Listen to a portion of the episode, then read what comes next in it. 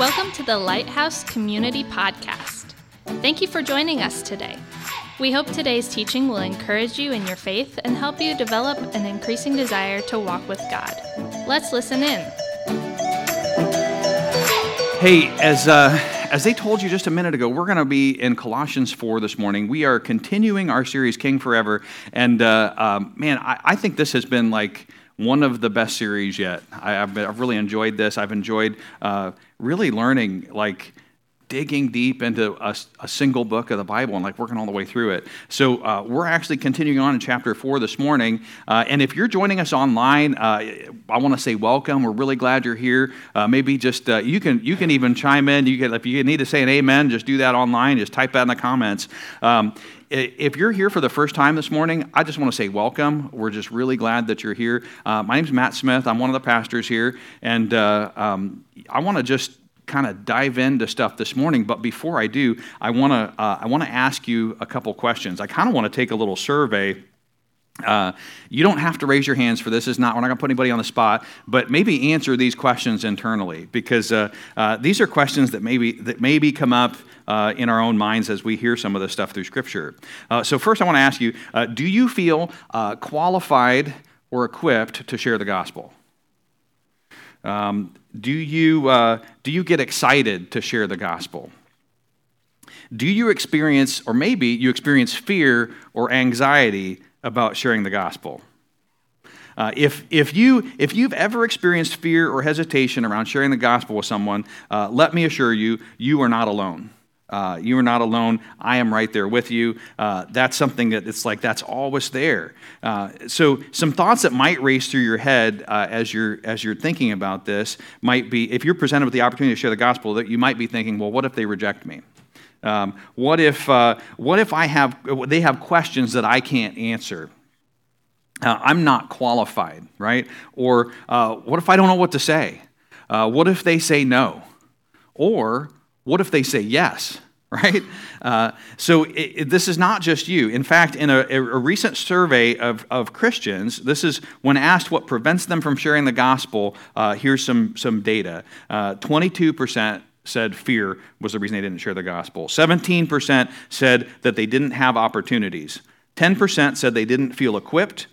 9% said that uh, others are not interested in their faith. You know, they thought people weren't not interested in Christianity. 8% feared rejection, 8% said they were too busy, and 4% said they were too shy. So uh, there's countless, there are countless what ifs uh, and, and, and reasons not to, and hesitations about sharing the gospel, and yet, in Matthew 28, Jesus' command to go into all the nations and make disciples couldn't be more clear. It's really clear. So, what help does Scripture give us regarding how to grow in the desire and the motivation to share the gospel? That's exactly what Paul's talking about in Colossians 4. Uh, so as we dig into that this morning, uh, I'm actually going to I'm going to go ahead and, and read that, and you can follow along. It's going to be on the screen, or you can follow along in your Bible. But we're going to read Colossians 4 uh, verses 2 through 6. So uh, this says, "Devote yourselves to prayer." with an alert mind and a thankful heart. Pray for us too that God will give us many opportunities to speak about his mysterious plan concerning Christ. That is why I am here in chains. Pray that I will proclaim this message as clearly as I should. Live wisely among those who are not believers and make the most of every opportunity. Let your conversation be gracious and attractive so that you will have the right response for everyone. So, Paul, as the Apostle Paul, who's in prison, has just written uh, this letter. Uh, he's written three chapters of this letter to a church uh, full of new believers, and, uh, and three chapters that really describe the gospel and what God has done on our behalf. Um, he's described what a life transformed by the gospel looks like based on their new identity in Christ and, uh, and the Holy Spirit living in them. Um, and now he's calling them to action, right? So he's calling them to action. The first action he's actually calling them to is prayer. Uh, so Paul is saying, what he's saying here is that a life that is being transformed by the gospel, uh, one that has experienced God's grace, is actually drawn to prayer. Uh, the kind of prayer Paul's talking about is not, this is not like a, like a self centered prayer. Uh, you know, while it's clearly not wrong to ask for things in prayer, um, the life of a believer that's encountered God's grace sees everything through the lens of that grace. Um, so when, uh, when they pray, their prayers actually start to reflect the character of God. You know, His grace shapes the way they think and the way that they pray. So when you encounter when you encounter the truth of the gospel, when you grasp it, when you really see it, the natural response is prayer. When you come to the understanding that, that you can't, uh, you, you need a Savior and you can't save yourself, and only Jesus can, when you experience the grace of God's forgiveness, when you could never earn it, when you realize that Jesus loved you so much that he paid everything so that you could have relationship with him, the only place you can go is to your knees. You know, the only right response to the gospel is gratefulness and humility. So, uh, a life that's saved by grace really is a life of dependence. Prayer, prayer is actually intentional dependence on God. It's constantly reaffirming that Jesus is Lord and also that I'm not. Uh, so when Paul says, devote yourselves to prayer with a thankful heart, he is reminding uh, the, the Colossian church, he's reminding them, look at the grace of God. Look at God's grace. So you, what you see is, you see the, the gospel transforms our lives. It changes everything. Um, you know, we talk about the gospel a lot here at Lighthouse, and you'll, you'll hear that term used a lot. And uh, I would be foolish to assume that everyone here fully understands what the gospel is. Um, in fact, a, a, majority, a majority of Americans who describe themselves as Christians, 52% in fact, uh, accept a works oriented means to God's acceptance and approval. So, what that means is they believe that if a person is generally good or, or does good enough things in their life, they will earn a place in heaven or God will approve of them and accept them. So, at the very least, there seems to be confusion among Christians about the gospel. So, here, Paul's actually calling it God's mysterious plan. He's, he's uh, uh, actually earlier in, in chapter 2, he said he, that he wanted the Colossians to have complete confidence that they understand God's mysterious plan, which is Christ himself. Now, that statement alone might, might be confusing because it's like, well, how on earth am I going to uh, understand the mysterious plan of God? You know, how am I going to have complete confidence in that? And Paul's placing a, a, great importance in just in these verses we read on, on the clarity of the gospel. So it's probably important to talk about that.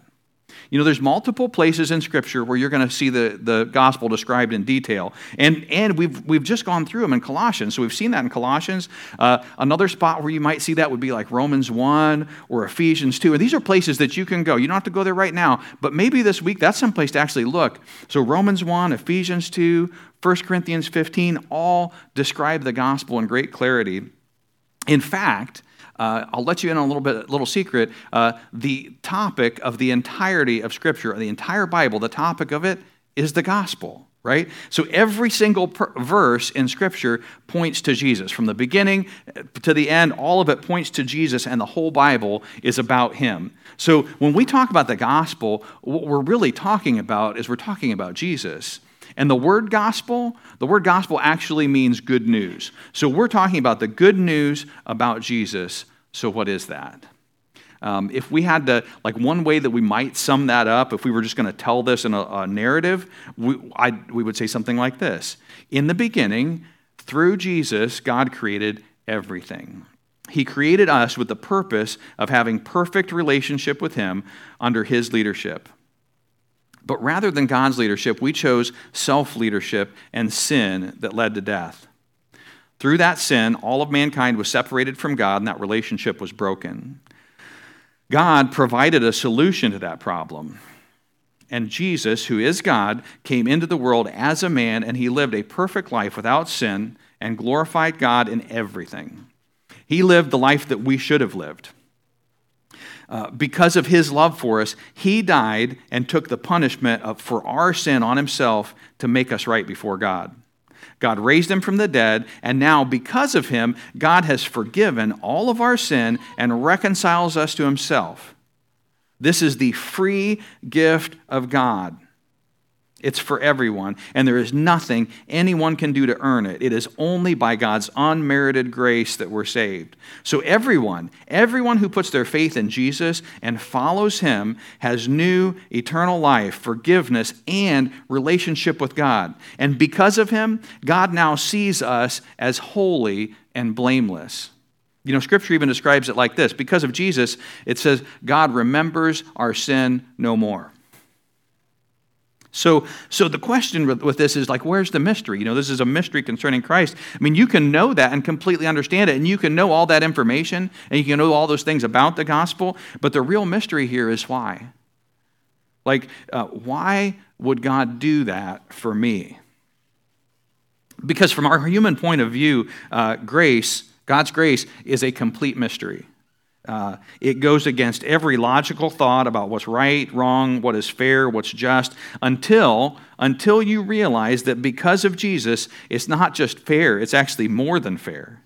The penalty of sin had to be paid, and God Himself paid it for us. So not only is the gospel fair, it's actually more than fair. God gave us everything when we deserved nothing. When we were his enemies and murdered his son, he rescued us from death and destruction, and he forgave our sins and made us a part of his family. That, that type of love is almost impossible to understand. We can't even imagine that. That's what Paul's saying. That's what he wants us to he wants us to fully comprehend that. He wants us to feel the full weight of the grace of God. And that's that's actually what God wants. God wants to overwhelm us with his love. You know, Paul says it like this in Romans 2 Don't you know that the kindness of God is meant to lead you to repentance, right? To turn us from our self leadership to his leadership. So we can't, we can't even imagine what that type of love's like. So when you understand that type of love, though, the, through the gospel, it completely reorients your life. You know, once you see that kind of grace, you can't unsee it. Not only does God change, he changes the way that you pray, he actually he completely changes the way that you view the world and how you view people who are far from him. People who need to be rescued from sin and death just like you. Now, you can't you can't bypass the gospel when you read the verses that we just read. And, and be careful to try not to remove the gospel from Scripture, uh, because that's what it's about, right? So uh, if you do that, then all you see are imperative statements in Scripture and, and things that you have to do to be a good Christian right? Uh, resist the urge to boil Scripture down to morals and instructions, because if, if that is what you see, then it's really, really easy to fall into a trap of religion and, and think, God approves of me because I do these things. Or maybe in context of this, we would state it like this Because I pray and share the gospel, I'm a good Christian. Because then you miss grace altogether. You miss the message of the gospel. Instead, instead of the gospel, you actually settle for a substitute and that substitute is sure to only bury you in guilt and obligation and ultimately failure. So you aren't a good Christian because you do these things. You are forgiven. What you have to see is you're forgiven because Christ already did all of these things perfectly on your behalf, right? when you realize or when you really experience God's grace and you and you know that it's not about earning or deserving, then when you read scripture, like with that in mind, when you read scripture, you see it on every page and you see it in every verse, and it's all, all of it is about the gospel. All of it's about God's grace. So Jesus is constantly describing what grace looks like. It's not like anything else in the world. It's not fairness. It's far more than that. It's not, it's not because we were good enough and He accepted us. It's because we were evil and He was perfect. Jesus lived the life that I should have lived, and He died the death that I deserved. No one else has done that. Actually, no other world religion makes those claims. You know, every other religion says, do these things so I will approve of you and, uh, and, and reward you.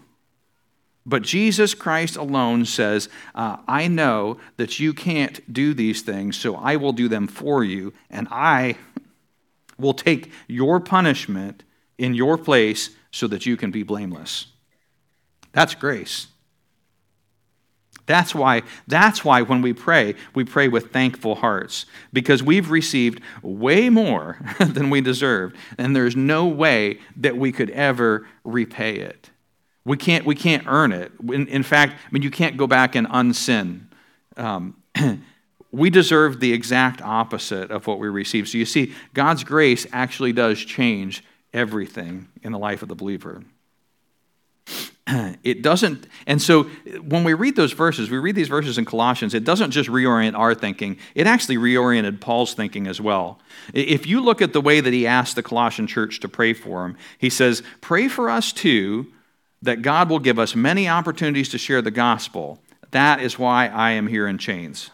So Paul isn't asking them to pray for God to get them out of prison.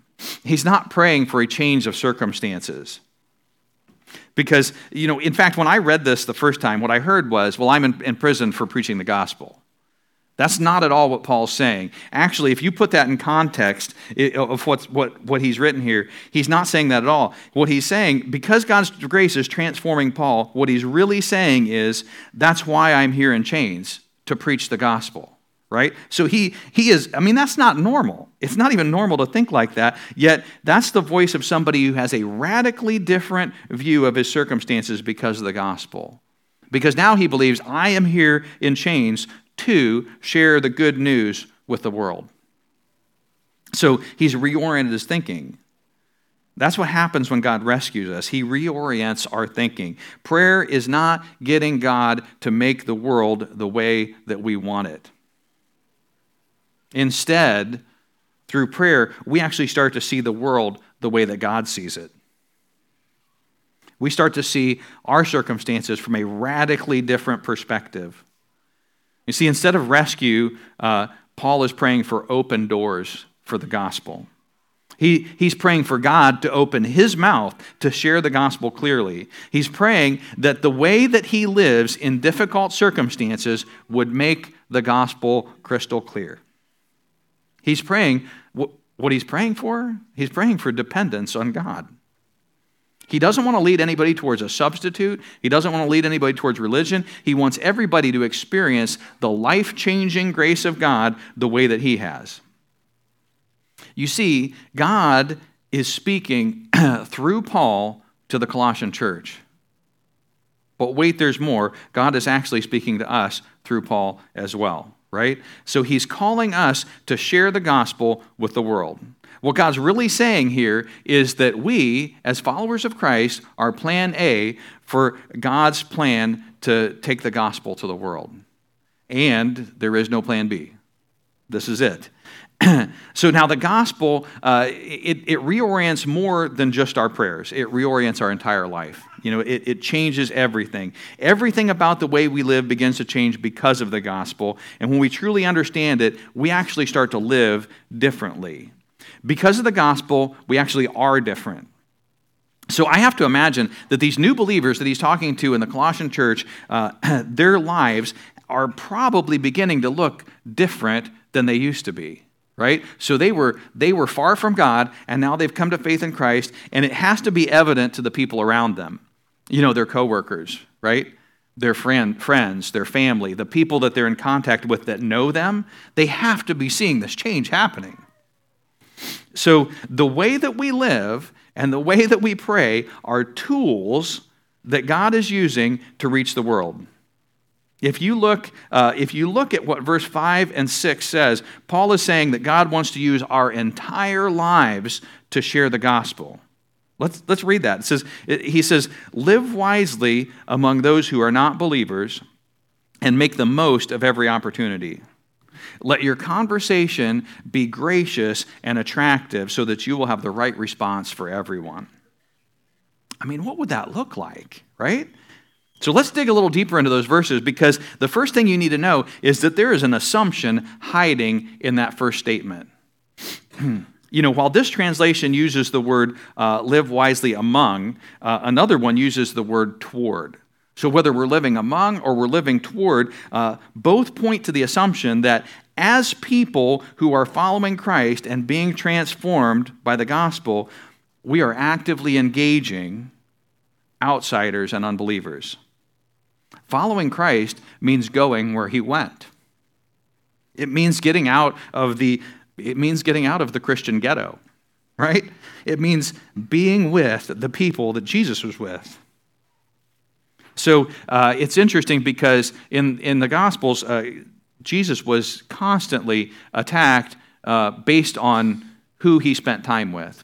And so in, in Luke chapter 5, it, it's described like this. He was actually eating with some tax collectors. And what you had to understand is that at that time, tax collectors were like the most despised people. They were actually uh, Jews who were taxing other Jews on behalf of Rome, and they were, they were like skimming off the top. So it was like they could decide what they wanted to tax. They could just take some. So if you can imagine the, the hatred that people had for them. So the Pharisees are, are they see him eating with tax collectors and sinners, and they say, this to his disciples. But the Pharisees and the teachers of religious law complained bitterly to Jesus and his disciples, Why do you eat and drink with such scum? It says. that's, that's, a pretty, that's a pretty bold word. And so Jesus answered them, and he says, Healthy people don't need a doctor, sick people do. He says, I have come to call not those who think they are righteous, but those who know that they are sinners and need to repent. If that's not a bold statement against thinking that our goodness has something to do with God's acceptance, I don't know what is. But the assumption here is that we are following Jesus and we are with the people who need to know him, right? So live wisely. He says live and living wisely really what he's saying this is mean this means living in constant dependence on Christ. I mean remember we were rescued by God's grace, not by our merit. So be careful uh, not to bypass the gospel when you read that instruction. What this is not saying, this is not saying live in a way that never lets the world see you make a mistake. Live in a way that people can see how good you are. Show them how to live, be an example of what they should be so they know how bad they are. That's what it's not saying, right? And, and actually, Jesus gives a really strong direction against that type of thinking. So, again, in Luke, if you go to Luke chapter 18, he, here's what he says. He's saying this to, uh, to the religious leaders of the day. He says, Two men went, he's telling a story. Two men went to the, to the temple to pray, one of them a Pharisee and the other tax collector. The Pharisee stood by himself and prayed, God, I thank you that I am not like other people, robbers, evildoers, uh, adulterers, or even this tax collector. I fast twice a week and I give a tenth of all that I get. But the tax collector stood off at a distance and he wouldn't even look up to heaven. This, just, this breaks me because it's like, so he beats his chest and he says, God, forgive me, I'm a sinner. Then Jesus says this He says, I tell you this, that man, rather than the other, went home justified before God. For all those who exalt themselves will be humbled, and those who humble themselves will be exalted. This is what the gospel does. It, it, it, actually changes you. When you see it, you, you realize, man, I, I, need, I need the thing that only Christ can give me. So instead of living like that, actually, this is calling us to live in constant dependence on Christ, actively humbling ourselves and glorifying God in every moment. Uh, make the most of every opportunity. That means every single moment is actually filled to overflowing with opportunities to bring glory to God and point others to Him as the source of all hope. Every moment. Living by grace means actually being real. Your realness and your dependence on God is what's attractive. It's not your successes. You, you see, whether, whether they'll say it or not, everyone knows that they fall short. Everybody already knows that about themselves. The only difference between you and the world is that you are saved by grace.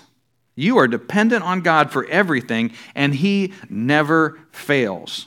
So when you fall short uh, you, and you struggle, even when you succeed, it's God's grace that's carrying you.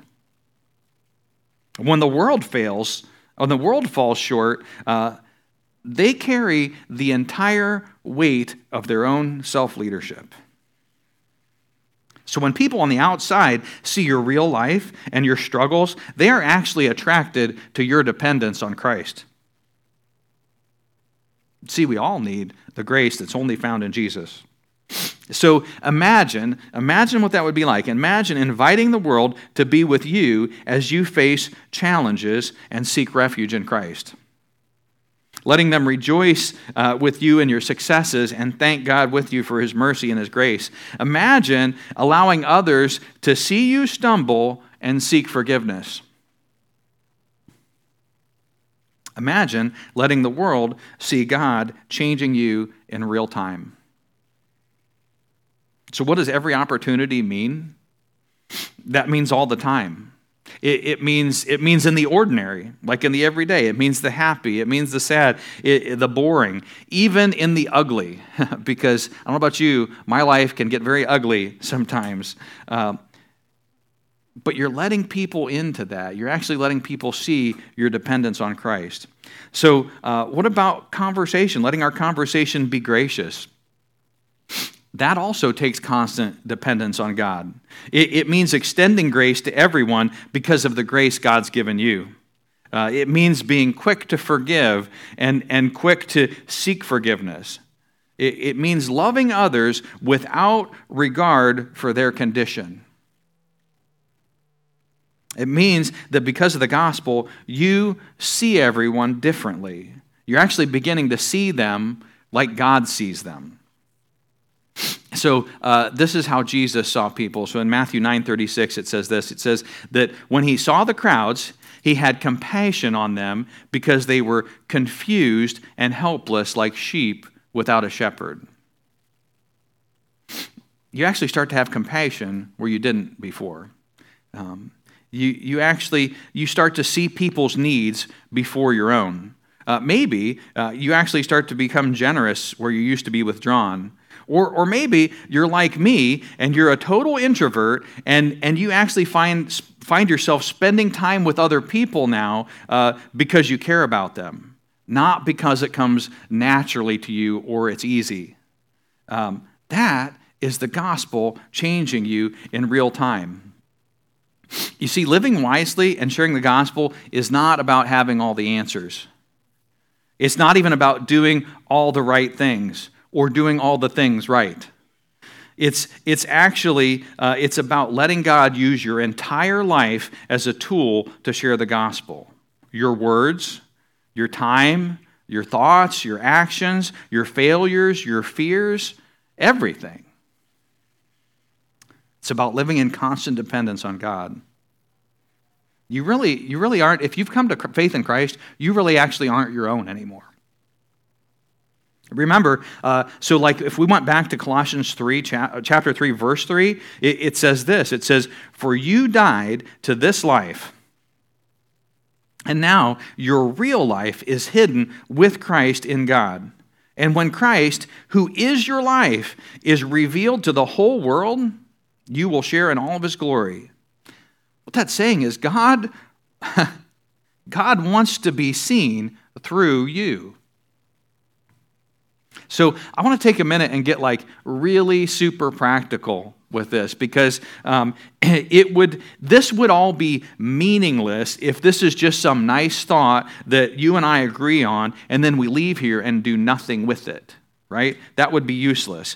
So uh, maybe you're sitting here today and you're saying i'm ready to share the gospel. Uh, maybe you're even excited about it but you're like i just don't know how to do it or you have some hesitancy or some fear surrounding that, or you think maybe you aren't equipped to do it, or maybe you're uh, maybe you're just scared to do it.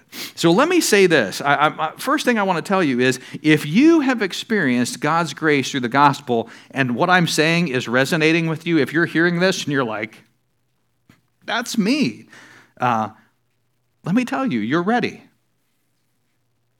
because that's all that's necessary is you've experienced that and god's changing you in real time you're ready to do that um, because here's the truth god can actually use our most fumbled terrible attempts at sharing the gospel to rescue people from sin and death So here's what I take solace in. Uh, you know, Scripture even says that God uses our foolish preaching. So that means that God is actually using me right now. so uh, if you don't feel skilled in, in, in, this, it, it, it's okay. You see, it's not your intellect or your ability or your skilled speech that God uses. What He really uses is your dependence on Him and your willingness to follow Him. So we don't change people's hearts. You've got to hear that. That is a supernatural act that God does. That is not what you do. So, that being said, that's, that's just like I want to give you some encouragement in that. But that being said, there's still some really practical steps that you can take to grow in your ability to be able to share the gospel with other people. Uh, step one get with some other growing believers right? Uh, reach out to some leaders, maybe here at Lighthouse, or some people that you know that are mature Christians. There are, uh, there are people in God's family who are actually ready to help you. So practice on them. Do you know who needs to hear the gospel? Everybody does. I need to hear the gospel. Steve needs to hear the gospel. Nikki needs to hear the gospel. We all need to hear it. So it's like practice on each other because we actually need to hear it. So um, I, I would say this we should be sharing it with each other. So start reading. Here's another step that you can take. You can actually start reading Scripture together with other growing disciples. Uh, did you know? This is an interesting fact. Did you know that God never intended you to read Scripture and never talk with anybody else about it? Right? God's intention was that you would read it and that you would do it together. So that's that's a huge part of this. So if you aren't part of a lighthouse group, man, I would say sign up today. I mean, just like pick one and sign up. You know, I, I would tell you, sign up for the Sunday group that says none guest or lamb. So that's like Steve and Alvin's group because I know, I know those guys are talking about the gospel. I've been around those guys. I know you like you want to grow in this? Yeah, sign up for their group. You know, another, another great resource that I might point you towards is actually sitting out the Connection Center. We got a big pile of them out there.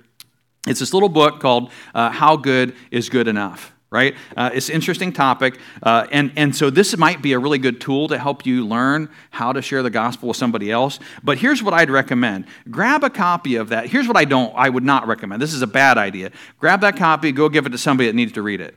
Don't do that. Don't do that. Actually, grab that book, take that home, open it up, read it front to back yourself. It's only going to take you about an hour, even if you fall asleep. Ask me how I know. I can't read anything without falling asleep, right? So it's not going to take very long. It's a little tiny book, but this is a good read. And this is something that might be really helpful in helping you share the gospel, but it also might be helpful for somebody who, who's far from God. So maybe you go home and read that, and, and then you, you invite someone who God has already given you an opportunity with to read it with you.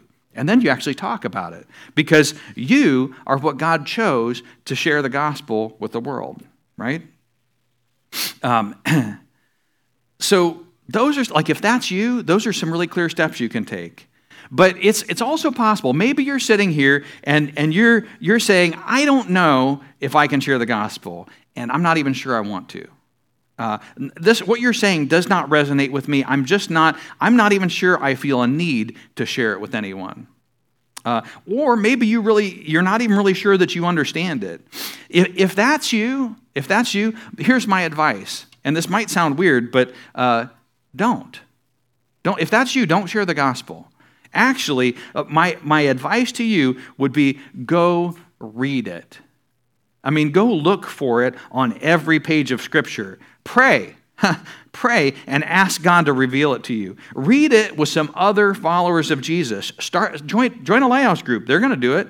Um, there's no better place to read Scripture than together with other growing believers because uh, here's, here's a, a, short story from my life. Um, so this was my story. I grew up in a family who was you know, people were following christ and i accepted christ at a young age. And, uh, and at the same time i was an adult with children of my own before i ever really understood the gospel. It's like there was a day where it was like it all became really crystal clear to me. And, and, and god changed my life when i saw his grace I mean, it just broke me. And so I thought, I thought, I even said this, um, that I never heard the gospel. Nobody ever preached the gospel to me. Like, how come nobody ever told me about this? Why didn't I know about this? But here's the truth uh, I, w- I heard the gospel. If anybody who was ever dependent on Christ was living in my presence, I heard the gospel. If anybody ever sh- stumbled through sharing John 3:16 with me, I heard the gospel. If they shared any verse from scripture with me, I heard the gospel. If anybody ever loved me enough to pray for me, I heard the gospel. But my eyes being open to God's grace was something supernatural that God had to do. So let me tell you, having your eyes open to the beauty and the reality of God's grace is a supernatural act. You can't do it yourself, and no one can do it for you. So God's the only one that does it, and that is a prayer that He's actually ready to answer right now. so uh, God says, if you seek Him, you will find Him. Go fall in love with the gospel and be overwhelmed by it. Go be captivated by it. Let it, uh, let it overwhelm you. See what Jesus has done and then surrender to it. Because if you do, if you do that, sharing the gospel is actually something that's just going to start to happen. Uh, it's going to flow out of you. Actually, as it gets down into your heart, it's going to like ooze out of every pore. Uh, when, when you're cut, it's the thing that you'll bleed, right? It just comes out. So just go let it consume you because uh, that that's what you need. Maybe that you're here today and this is actually the first time that you're really hearing the gospel. Maybe God's opening your eyes to it right now. If that's the case, uh, I would say you don't, you don't have to wait. you can actually choose Jesus as your forgiver and leader and start following him right now. Uh, maybe you're actually like me, and, uh, and you've been, uh, you've kind of been struggling to pray. Now, allow me to let you in on a little secret from verse 2. Uh, the English transl- translation of verse 2 doesn't really do it justice. Uh, what the, the Greek is actually saying is if we read it word for word, it would say, continue praying together, spending time together in prayer with thanksgiving. That's not a by yourself thing, right? There's actually a lot of plurality there. This is believers together. This clearly is not an individual thing, it's doing this with other growing believers. So, when was the last time that you gathered together with other believers just to pray? You know, maybe your answer to that question is like mine, and, and maybe not for a long time. Um, maybe never. So uh, here's what that could look like. Imagine what it would look like if, uh, for a group of you to gather together. Hey, maybe you're a small group. I keep talking about small groups a lot. Uh, maybe your small group gets together just to pray. Uh, this is what that could look like. It's not you not have to look like this, but maybe you get together, you invite some people over, you have a meal, uh, and uh, and then read some scripture. Spend some time thanking God in prayer for His grace, praying for open doors for the gospel. Then, then spend some more time praying for open mouths to speak the gospel. Maybe that God would open your mouth and help you speak it with clarity. Then maybe you grab some dessert, right? And then after dessert, you, you spend some time praying together for God to open hearts to receive the gospel. Praying for people who are far from God. Praying that, that you would speak it clearly as you should. Praying that you would live every moment in complete dependence on God.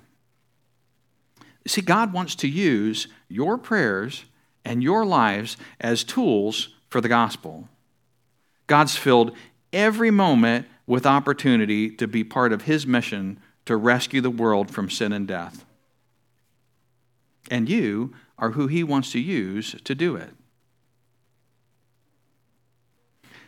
we end every every message this way at Lighthouse, and I want to take just a minute. Let's just all close our eyes and bow our heads, and we're going to ask this question. I want to ask this one question: God, what are you saying to me through your word?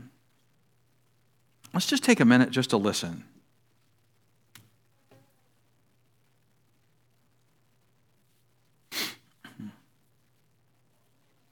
You know, maybe God's calling you to faith. Maybe He's calling you to uh, um, to trust Him. Maybe He's calling you to, to go share the gospel with somebody.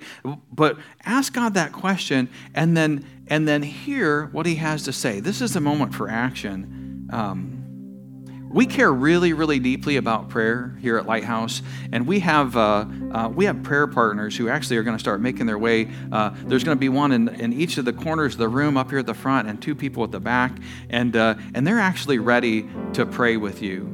Um, so if you uh, if you for any single reason need prayer, uh, I would encourage you, you don't have to wait. You can go pray with these people right now. We're going to sing another song here. And, uh, and during that time, uh, I just want to encourage you uh, take advantage of that. These people are, are ready to pray with you, and, and everyone needs prayer. But before we do that, I want to I want to take just a minute and pray for you. Heavenly Father, I, I am just overwhelmed by the truth of your gospel. God, I know that this is, uh, this is the thing that you've used to, to get our hearts and that you just desire for us to walk with you. God, I pray that you would draw every single person who needs prayer right now. I pray that in Jesus' name. Amen. Thanks for joining us. If you'd like to learn more about Lighthouse Community, check out our website at mylighthousecommunity.com or connect with us on Facebook. You're invited to join us live Sunday mornings at 9:09 or 11:11. Thanks again for listening to the Lighthouse Community Podcast.